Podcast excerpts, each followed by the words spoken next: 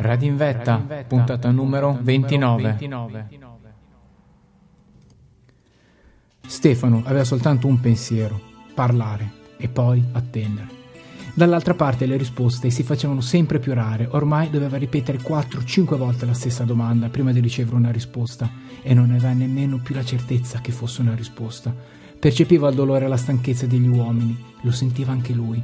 Aveva freddo, troppo freddo. E dove era finito Christian? Ormai era scomparso da diverso tempo. Si sentiva solo, senza più speranze. Aveva voglia di mollare tutto e scendere. Gli faceva male la schiena, le braccia. La neve lentamente era entrata nel rifugio in tela, copriva qualsiasi cosa. Il termos era vuoto, non trovava più nulla con cui riscaldarsi. Non capiva se i piedi erano semplicemente gelati o se si erano inumiditi. Le mani erano diventate immobili, il collo gli tirava. Stava soffrendo per un terribile mal di testa che gli spaccava le tempie come un chiodo fissato in mezzo alla fronte e non aveva più speranza. La realtà stava cambiando, dall'entusiasmo, dalla voglia di fare qualcosa credendo che ci fosse ancora speranza, alla coscienza, lenta e implacabile, che tutto stava per finire. Se anche fossero arrivate le squadre di soccorso al mattino non avrebbero mai trovato quegli uomini vivi. Aveva scoperto che erano in due, che non erano turisti ma del luogo, che erano su per lavoro e stavano scendendo, che non avevano portato viveri né ripari e che erano perduti chissà dove per colpa della valanga. Aveva provato a lanciare un po' di nomi, persone a caso che conosceva in paese, ma non aveva ricevuto alcuna risposta. Il vento gli era entrato dentro, come il freddo. Quanto avrebbe voluto un po' di silenzio. Gli facevano male anche le orecchie, ormai da ore chiuse dentro quelle vecchie cuffie. Il cappello che indossava gli stringeva ancora di più, rendendo insopportabile il fastidio. All'improvviso una folata di vento diede una spallata alla tenda. Là sentì arrivare, lontana, e sfracellarsi contro le pareti. Pochi secondi di caos, poi di nuovo il solito rumore. Istintivamente si tolse le cuffie, in attesa. Cosa stesse ascoltando, poi, non lo sapeva. Da solo, in cima a un campanile. Poi, quando rimise le cuffie, un brivido gli corse lungo la schiena, una scarica di adrenalina. Silenzio, nessun fruscio, nessun suono, silenzio. Guardò il quadrante perplesso, esaminò in una frazione di secondo tutti i controlli, tutto funzionante. Provò a sistemare il volume, poi la frequenza. Sembrava che nulla fosse cambiato.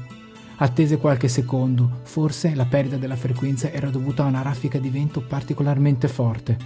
Forse aveva causato anche uno sbalzo magnetico e si doveva tornare all'equilibrio precedente. Poco dopo, nulla. Rimase a fissare la trasmittente. Poi si tolse le cuffie e si aggiustò il cappello.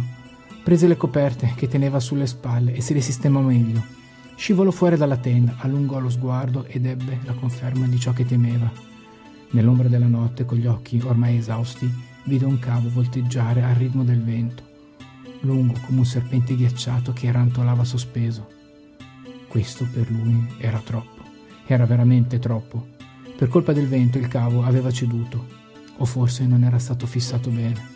Non importava perché ormai era inutilizzabile se ne avesse avuto ancora la forza o la capacità, avrebbe pianto. Ritornò nella tenda, si rannicchiò in se stesso. Uscendo il freddo lo aveva di nuovo colpito. Si sentiva esausto, le gambe tremavano, ormai senza controllo. Radio in vetta, puntata numero 29.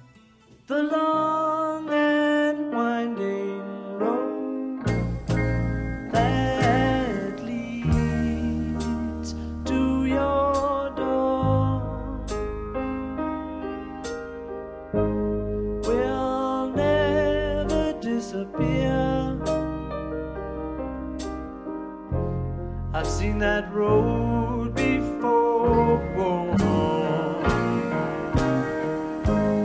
It always leads me here. Lead me to.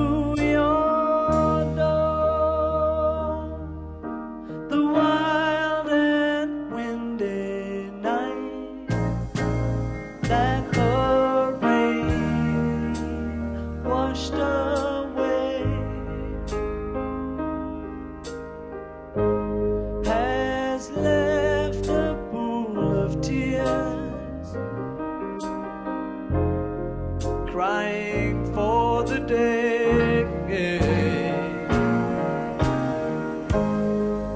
Why leave me standing here?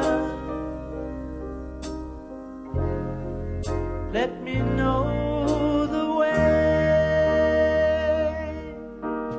Many times I've been alone, and many times I've cried.